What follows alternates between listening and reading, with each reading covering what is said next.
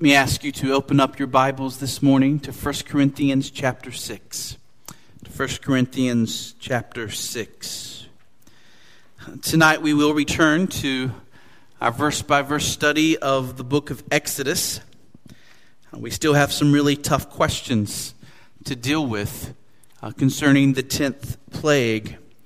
Uh, I promised you as a church that we would try and address the issue of of why a good and a holy God would, would kill little children in the tenth plague as he did in, in Egypt. That's the kind of thing that people in our modern age particularly struggle with. And so uh, tonight I want to try and give some, some help in thinking through uh, that kind of issue. But there are times when it is good and when it is appropriate for us to interrupt our regularly scheduled preaching plan in order to address issues that are confronting us as a church right now. And I think this is surely one of those times. Uh, this past Friday, unsurprising to any of us who have been following the trajectory of the Supreme Court over the last few years, uh, the court ruled in a five to four decision that the U S Constitution gives every American the right to marry someone of the same gender, and that states must now issue marriage licenses and give all of the legal rights and legal privileges extended to traditionally married couples now to same-sex married couples as well. Now, there's much that I'm tempted to say about the decision itself. I think Chief Justice John Roberts said it best in his dissent when he said, "Do not celebrate the Constitution if you celebrate legalized same-sex marriage, because it had nothing to do with it." And I think that's right. What we're seeing in our day is the highest court in our land utterly throwing aside logic and the responsibility to root their decisions in the plain text of the U S Constitution. Both decisions, big decisions that we saw this week, the Obamacare decision, the same-sex marriage decision, um, if you look at where they rooted those in the Constitution, uh, you're left scratching your head.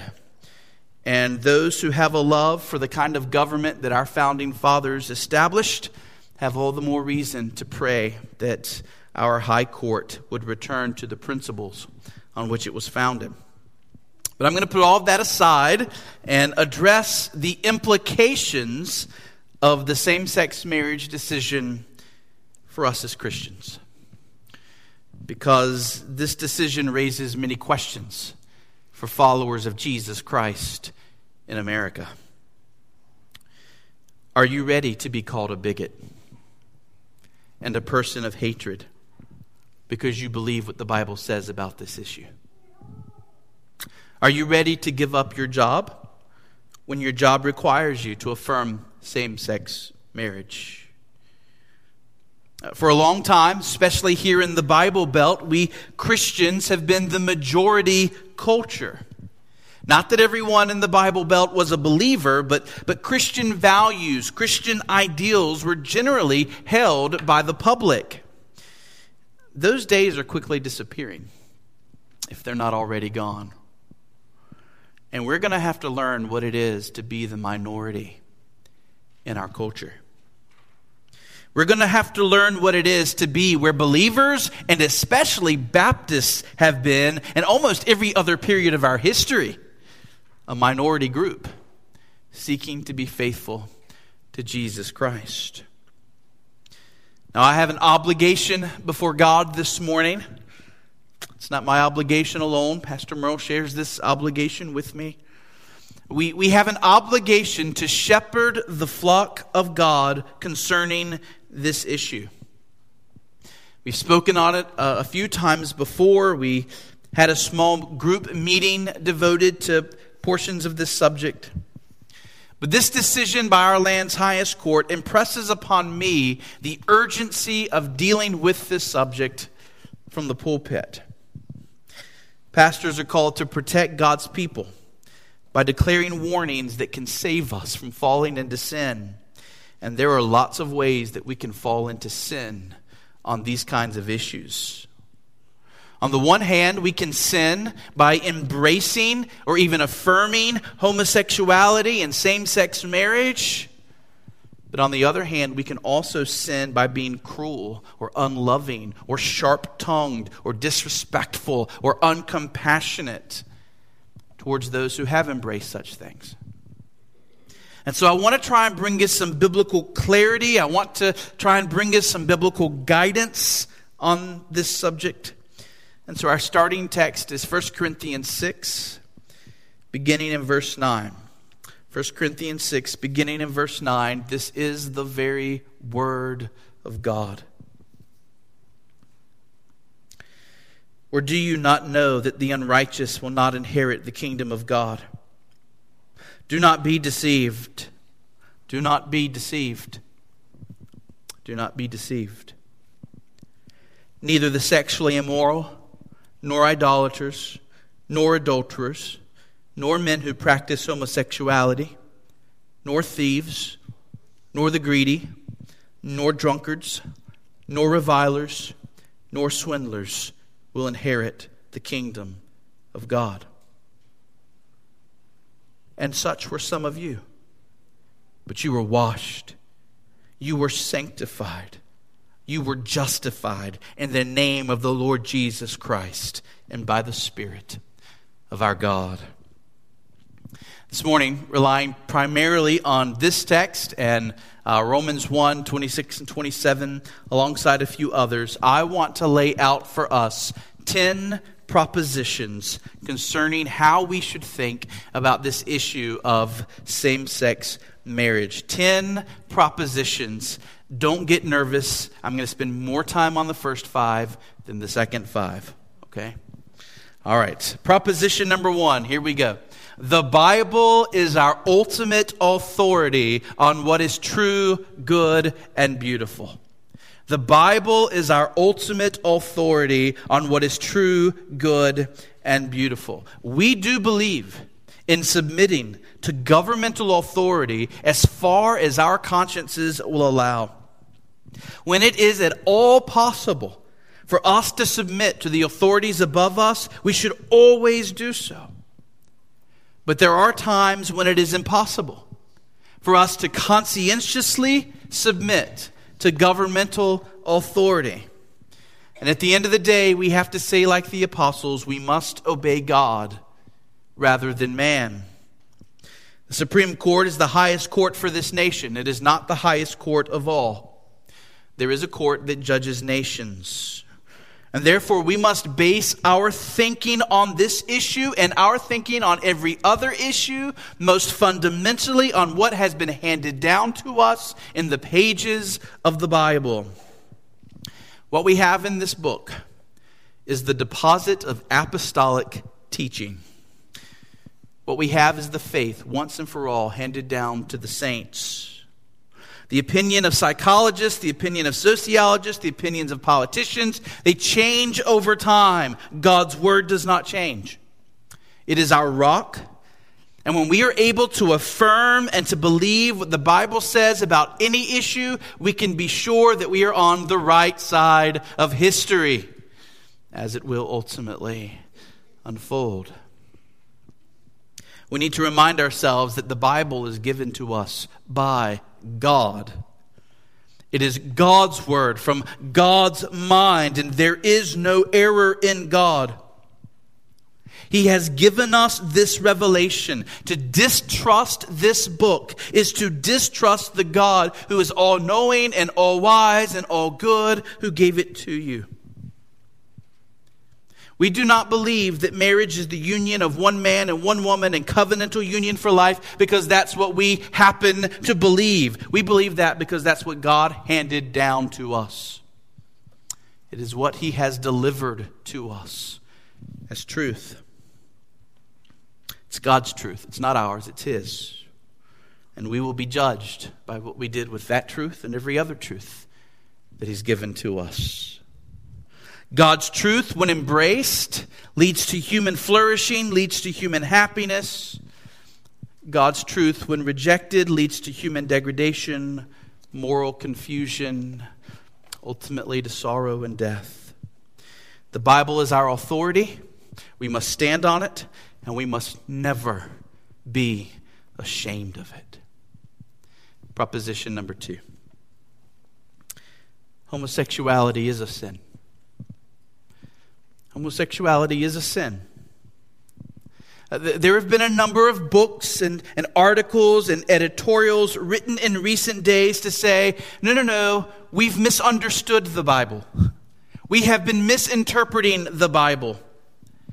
These writings claim that what the Bible forbids is not homosexuality, but, but something else, some, some other form of sexual immorality. And they've gone and they've tried to deal with the Greek words and the Hebrew words and, and begin twisting them and looking for places where they might mean something else. And it's, it's clear tampering with the Word of God to try and make it say something that it does not say, to make it be open to something that it is not open to.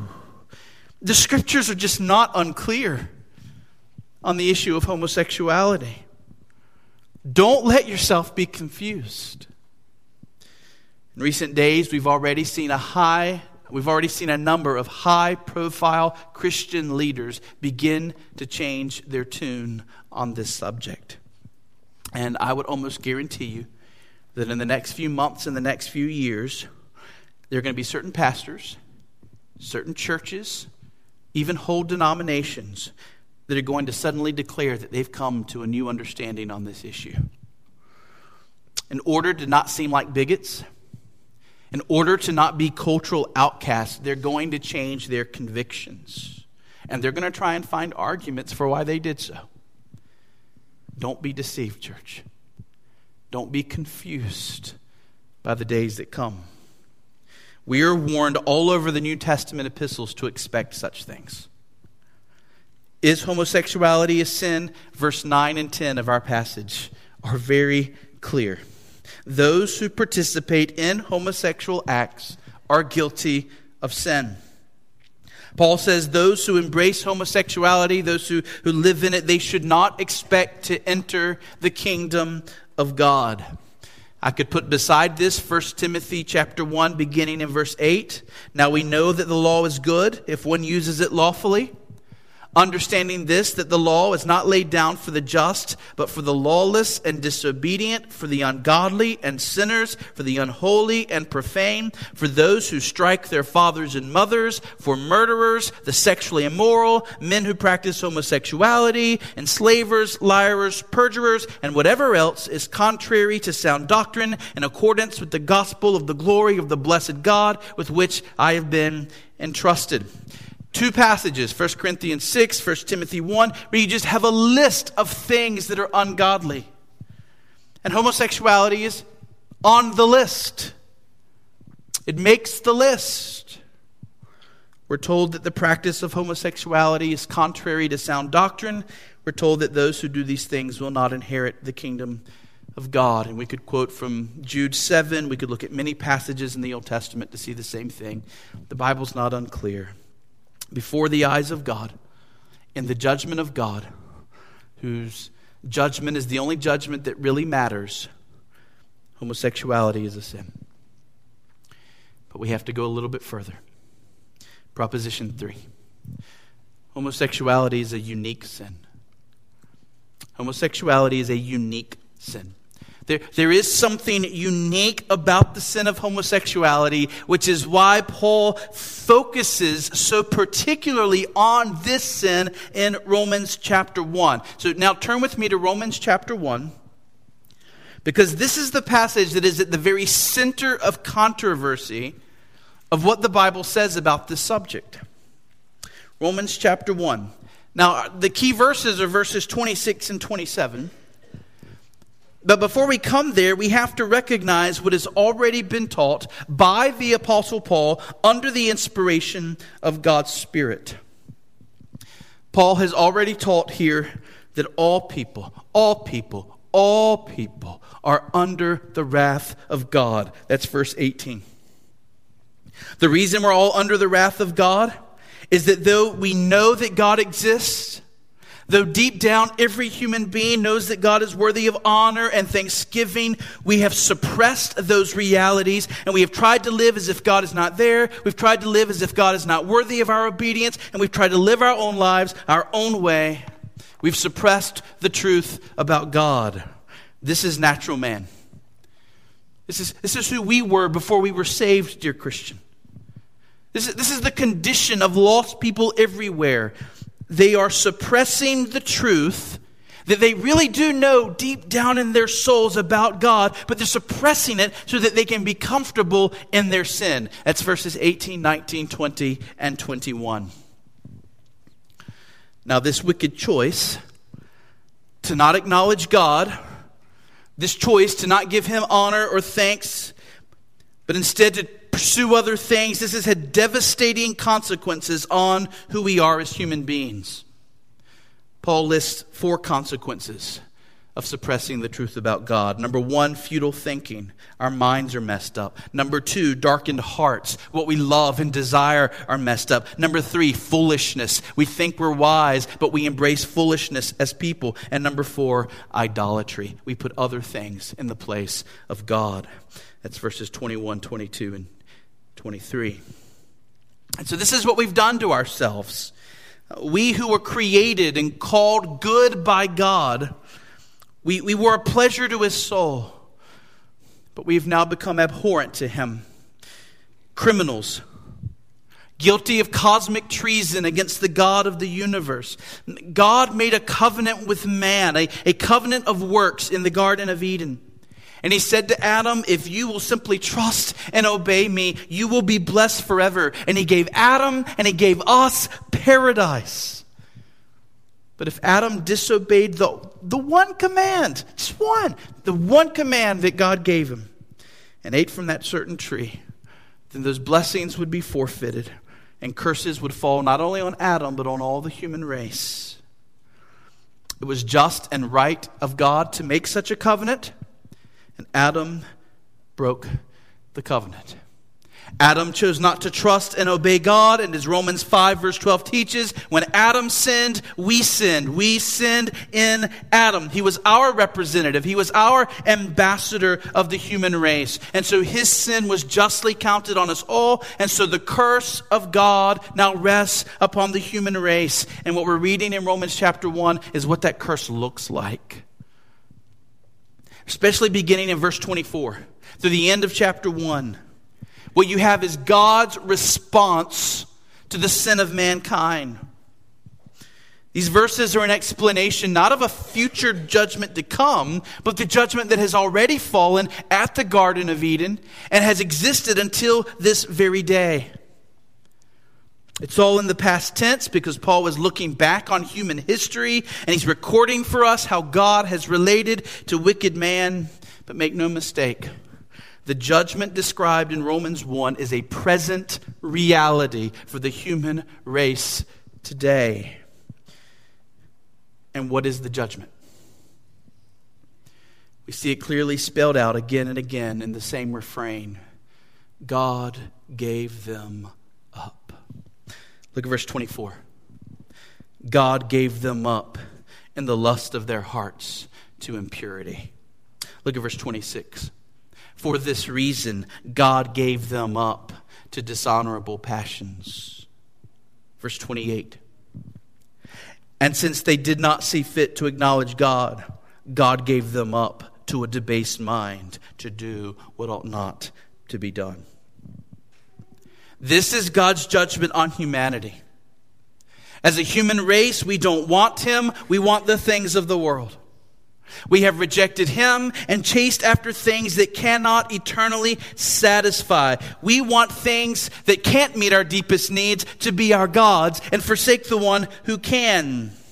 We chase after sensual pleasure and earthly delight as better and more important than God and the spiritual delights he offers. And how does God judge us? He gives us over to those things we want. He gives us over to earthly living, earthly pleasures, earthly delights. You want to forsake the fountain of living waters and turn to broken wells? All right then, God says, Watch and see what these broken wells do to you, because over time they're poisonous. God actively judges mankind by giving them over to these desires, so that now in the human heart we burn and lust and passionately long for things that are trivial or harmful or even unnatural.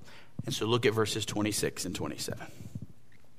For this reason, God gave them up to dishonorable passions.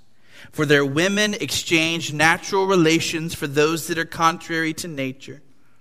And the men likewise gave up natural relations with women and were consumed with passion for one another, men committing shameless acts with men and receiving in themselves the due penalty for their error. So God has judged humanity by giving us as slaves to our own sinful desires. And those desires look different in every person's life. They work them out differently in your life and in, and in my life. Some people are more prone to certain sins than other sins. What were you enslaved to before you were saved? What sins had God given you over to that, that had a grip on your life? Self-centeredness, selfishness, maybe more respectable sins like, like gluttony. Was it an appetite for food that was beyond what is normal and proper that governed your life? Was it greed, desire for money, desire for possessions, desire for notoriety? But of all the sins that Paul could have highlighted to show how far humanity has fallen, he chose to use the example of homosexuality. Why? I think it's because homosexuality is such a vivid external picture of the internal sin that we've all committed. Romans one, twenty-six through twenty-seven is not written just to homosexuals. It is written to every one of us as an example of the kind of sinfulness that we've all been given over to. God created you and me to be a certain way. We were created to love Him, to know Him, to find our joy in communion with Him. And we've exchanged the glory of God for a lie. We've taken that which we were created for, put it away, and chased after things we were not created for. See the analogy?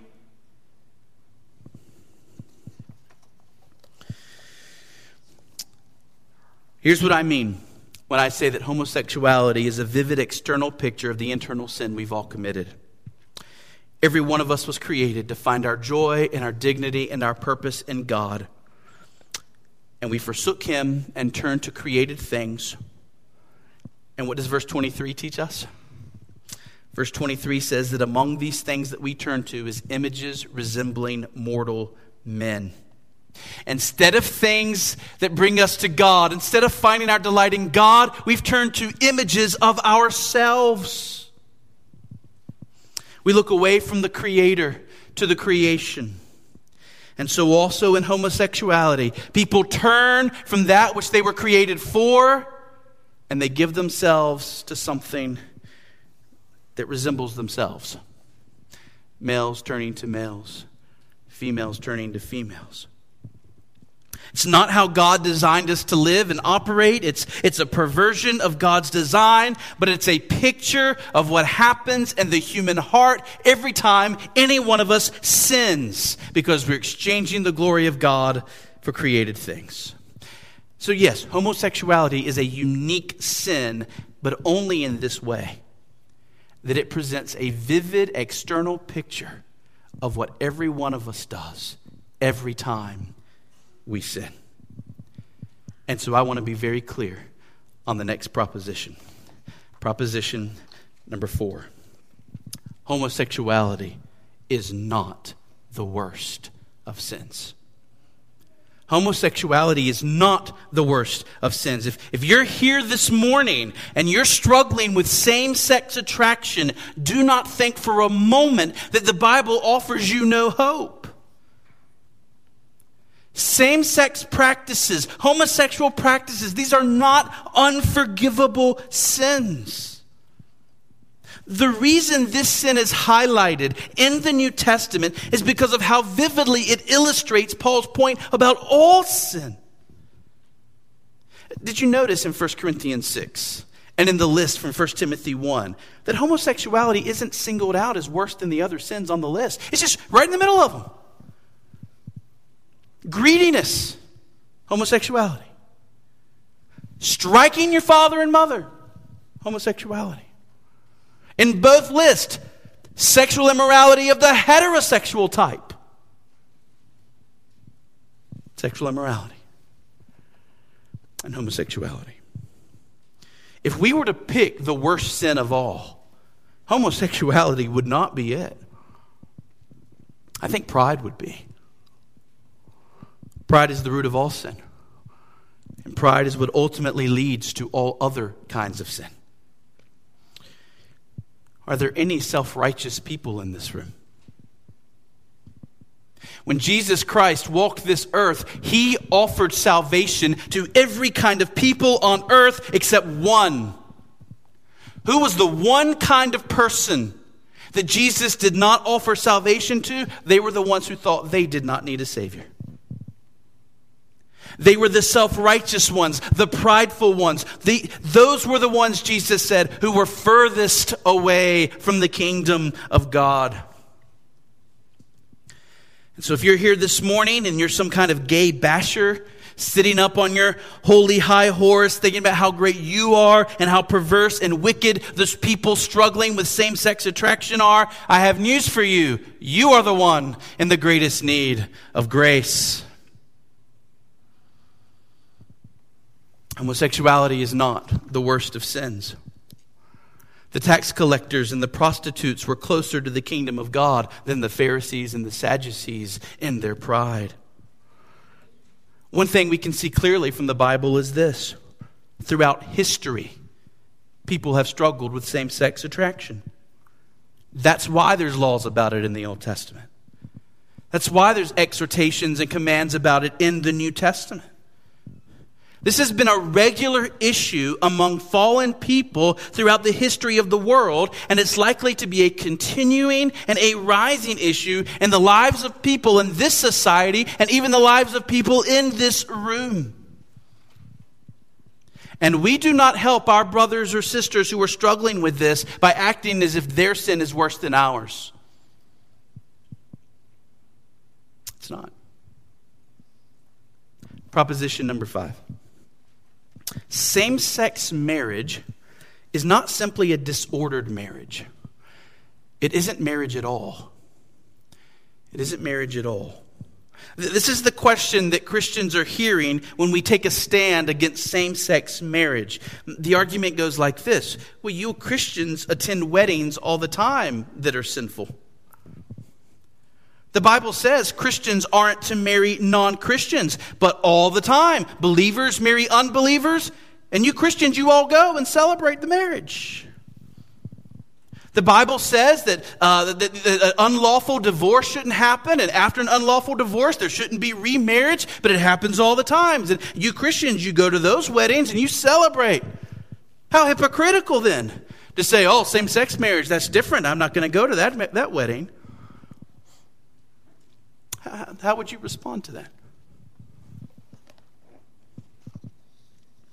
I would suggest our response needs to be twofold. Number one, we need to say, yes, we have been hypocritical in the way we've dealt with marriage in the past. There has been too much divorce and remarriage among God's people. Mount Hermon, I saw this week that the divorce rate among professing atheists is lower than the divorce rate among professing Christians in the United States. That is shameful.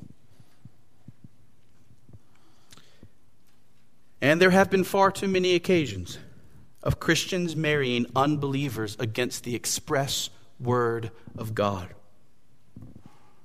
And on top of that, we have treated weddings as mere social occasions. We've, we've turned weddings into mere celebrations and belittled the fact that a wedding is a covenant ceremony before God with public witnesses who hear those vows and promise to keep that couple accountable to those vows that were made before Almighty God.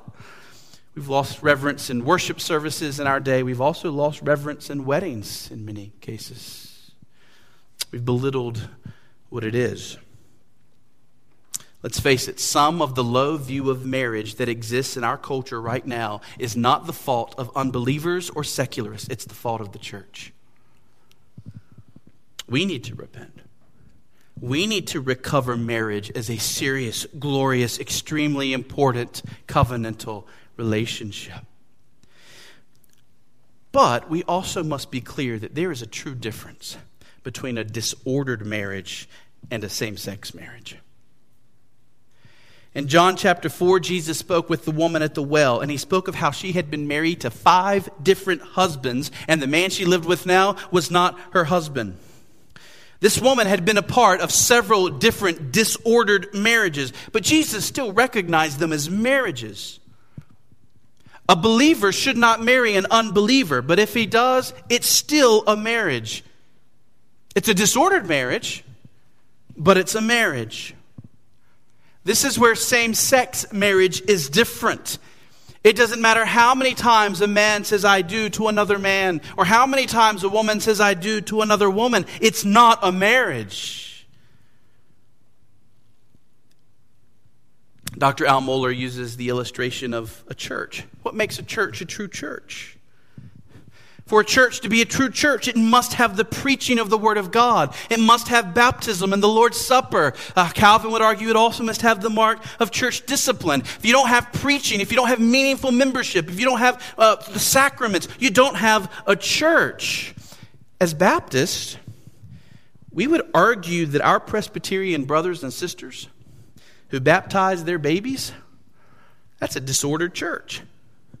We, we would argue that our Presbyterian brothers and sisters, they're not doing church rightly. It's a, that's a disordered church. Wilson P C A, that's a disordered church. Guess what they would say about us? We're a disordered church over here from their view. But you know what? We recognize both churches as churches. We recognize the gospel is preached in both places. We recognize that baptism and the Lord's Supper is happening in both places. We recognize that meaningful membership is happening in both places. They're both churches. Guess what? You may have a church with a big sign that says First Baptist Church outside the door. But if the gospel's not being preached, it's not a church. Ooh, that is not a reference to First Baptist Church Rocky Mount, because Dennis Darville preaches the gospel. I guess I should make that clear. That, okay. Don't take that wrong. Okay. Do, do you see what I'm saying? There's a difference between a disordered church and not a church at all. Okay? It's the same thing with marriage. There is disordered marriage and there is not marriage. And in the eyes of the Bible, there is no such thing as same-sex marriage, no matter what the legal system calls it, what the people involved call it, or what the culture calls it. It just doesn't exist. God defines what marriage is. Proposition number six. Number six. Every person, regardless of their beliefs or their practices, is created in the image of God, has inherent dignity, and should be treated with respect. And I showed some fellow pastors yesterday my outline for today's sermon, and one of them said that based on what they were seeing in the culture from Christians yesterday, I needed to say this one twice. So I'm going to say it twice. Proposition six, every person, regardless of their beliefs or practices, is created in the image of God, has inherent dignity, and should be treated with respect.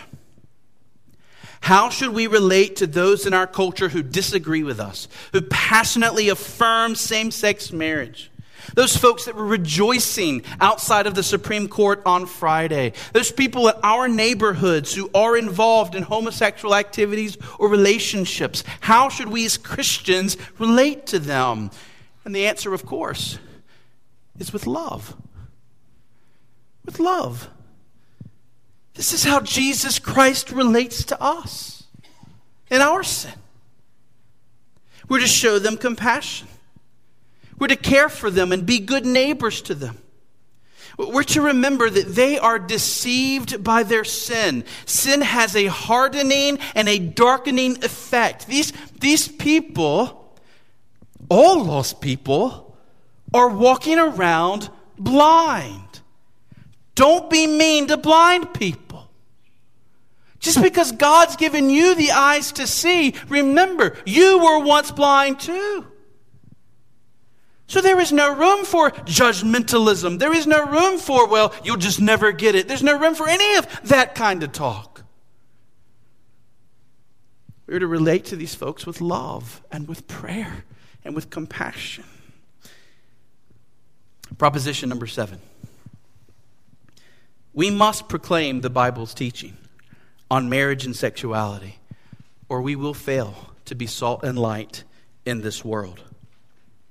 Someone might say something like this: why not just keep quiet about what we believe as Christians about marriage and sexuality? Because maybe if we ignore this subject, maybe if we just don't take a stand on this subject, we can better reach out to those people who are struggling with these things.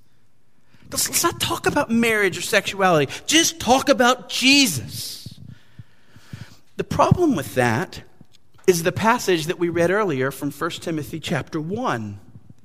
Because in that passage, we're told that the law of God was given particularly for the purpose of bringing sinners to repentance.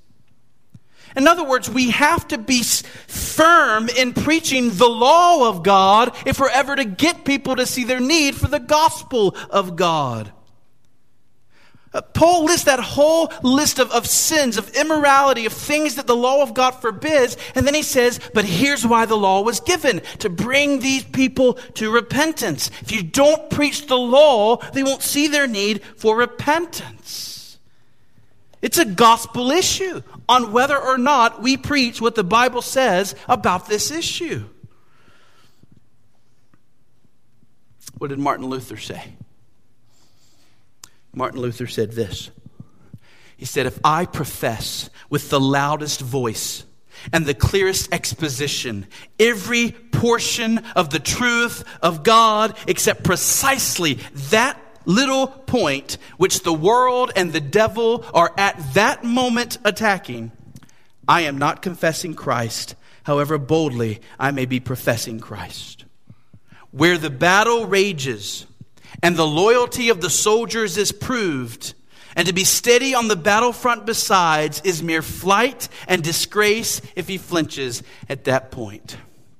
Meaning, if this is the issue that our culture is dealing with right now, this is an issue we must be clear and address. Proposition number eight. We should be quick to engage with and share the gospel with all people, regardless of how they identify themselves. Did you notice verse eleven of First Corinthians six?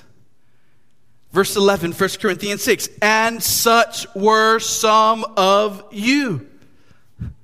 The gospel has the power to save anyone who will repent and believe. Jesus Christ has the power to cleanse all of us from our sins. Every one of us is born prone to certain sins. And every one of us actually commits sins every day.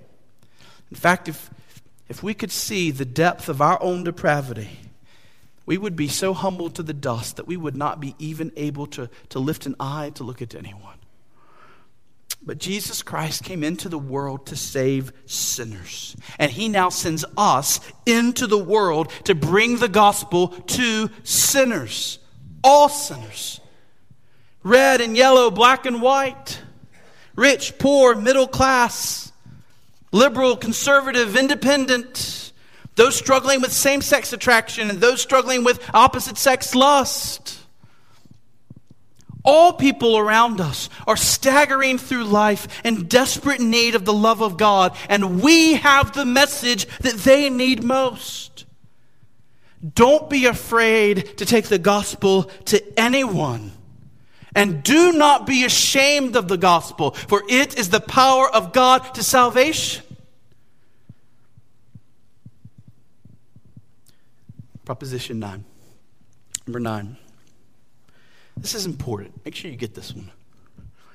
We should not require people to clean them to clean themselves up before bringing them to church or showing love to them. We should not require people to clean themselves up before bringing them to church or showing love to them. We do not say, you're not welcome to come to this church and hear the preaching of God unless you meet these moral requirements. That is not what Jesus Christ has done with us. We want everyone to come among us and to hear the preaching of the Word of God and the good news of forgiveness in Jesus Christ. More than that, we want to be engaging with all kinds of people, opening up our homes to all kinds of people, sharing our food with all kinds of people, engaging in conversations with all kinds of people who need Christ. If I require someone to give up their homosexuality before they can come to church or before they can enter my home, I'm expecting them to do what only the power of Christ can do in them. Jesus Christ called us to himself just as we were, and then he changed us and he made us new. But he called us to himself just as we were. We didn't give up any sins to come to church or to hear the gospel. And so Mount Hermon, let this just be a principle for us. Let's make sure that those doors, let's make sure that the doors to our homes are always open to people who need Jesus Christ, period. Period. Proposition number ten. Number ten.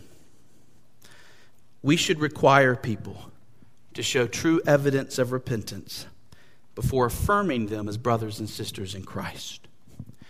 We should require people to show true evidence of repentance before affirming brothers and sisters in Christ. So here's the difference between people being welcomed to come and sit under the preaching of God and being welcomed as a member and being considered a fellow Christian. Church membership should always be reserved for those who have given their lives to Christ and are giving evidence of that through repentance. So no, we will not allow someone living in a same-sex relationship to join our church. We won't do that. If any of our church members fall into that sin and refuse to repent of that sin, they will not be allowed to continue as church members. But that's no different than how we treat any other sin. If a person is living with his girlfriend and refuses to marry her or to end that relationship, he won't be allowed as a member either. You see, the requirements for all of us is the same. To be counted among God's people, we must give evidence of repentance by seeking to live obediently to Christ. All people are welcome to come into this church. All may this sanctuary be full of sinners who need to hear the gospel. But membership is reserved for those who show evidence of repentance, certainly by not living in obvious or outright sin. Now, let me be very clear. We're entering a new frontier in our culture. We, we need to be clear about these things up front. Repentance does not mean that when a person who was involved in homosexuality comes to Christ, that they no longer struggle with that sin. Just the opposite. From the testimonies that I've heard recently from folks who were saved out of homosexuality, they weren't in a battle before they were saved. Homosexuality seemed natural and right for them. There was no battle. They were, they were comfortable in it. It wasn't until they came to Christ. It wasn't until the Bible got a hold of them that, that the struggle began. Following Christ meant leaving behind their comfort with homosexuality and beginning a life of, of having to fight those impulses in their lives. Mount Hermon, there could be a day very soon, even, even right now, when we might have brothers and sisters in Christ, true believers, church members, for whom this is the daily battle that they are fighting. And we still need to come around them and love them and encourage them and care for them as they fight this sin in their lives, even as they come around us and love us and care for us and encourage us as we fight the sins that we're dealing with. No longer can it be us and them. We are all dealing with various sins. We are all longing for the day when Christ will make us holy. So yes, we will require folks to show true repentance before joining our church, but that does not mean that we won't have church members struggling in this area. If our culture keeps going the way it's going, we may have lots of folks eventually struggling with these kinds of things. We are all broken people, but we are being healed by the great physician. And one day, we will all bear the image of Jesus Christ perfectly. So what are our ten propositions? The Bible is our ultimate authority on what is true, good, and beautiful. Yes, homosexuality is a sin. It's a unique sin, but it's not the worst of sins. Same-sex marriage is not disordered marriage. It is not marriage at all. But every person, regardless of their beliefs or practices, is created in the image of God, has inherent dignity, and should be treated with respect. We must proclaim the Bible's teaching on marriage and sexuality, or we will fail to be salt and light in this world. But we should also be quick to engage with and share the gospel with all people, regardless of how they identify themselves. We should not require people to clean themselves up before bringing them to church or showing love to them, but we should require people to show true evidence of repentance before affirming them as brothers and sisters in Christ. Mount Hermon, may God give us grace, courage, and a compassionate spirit to believe and do these things. Let's pray.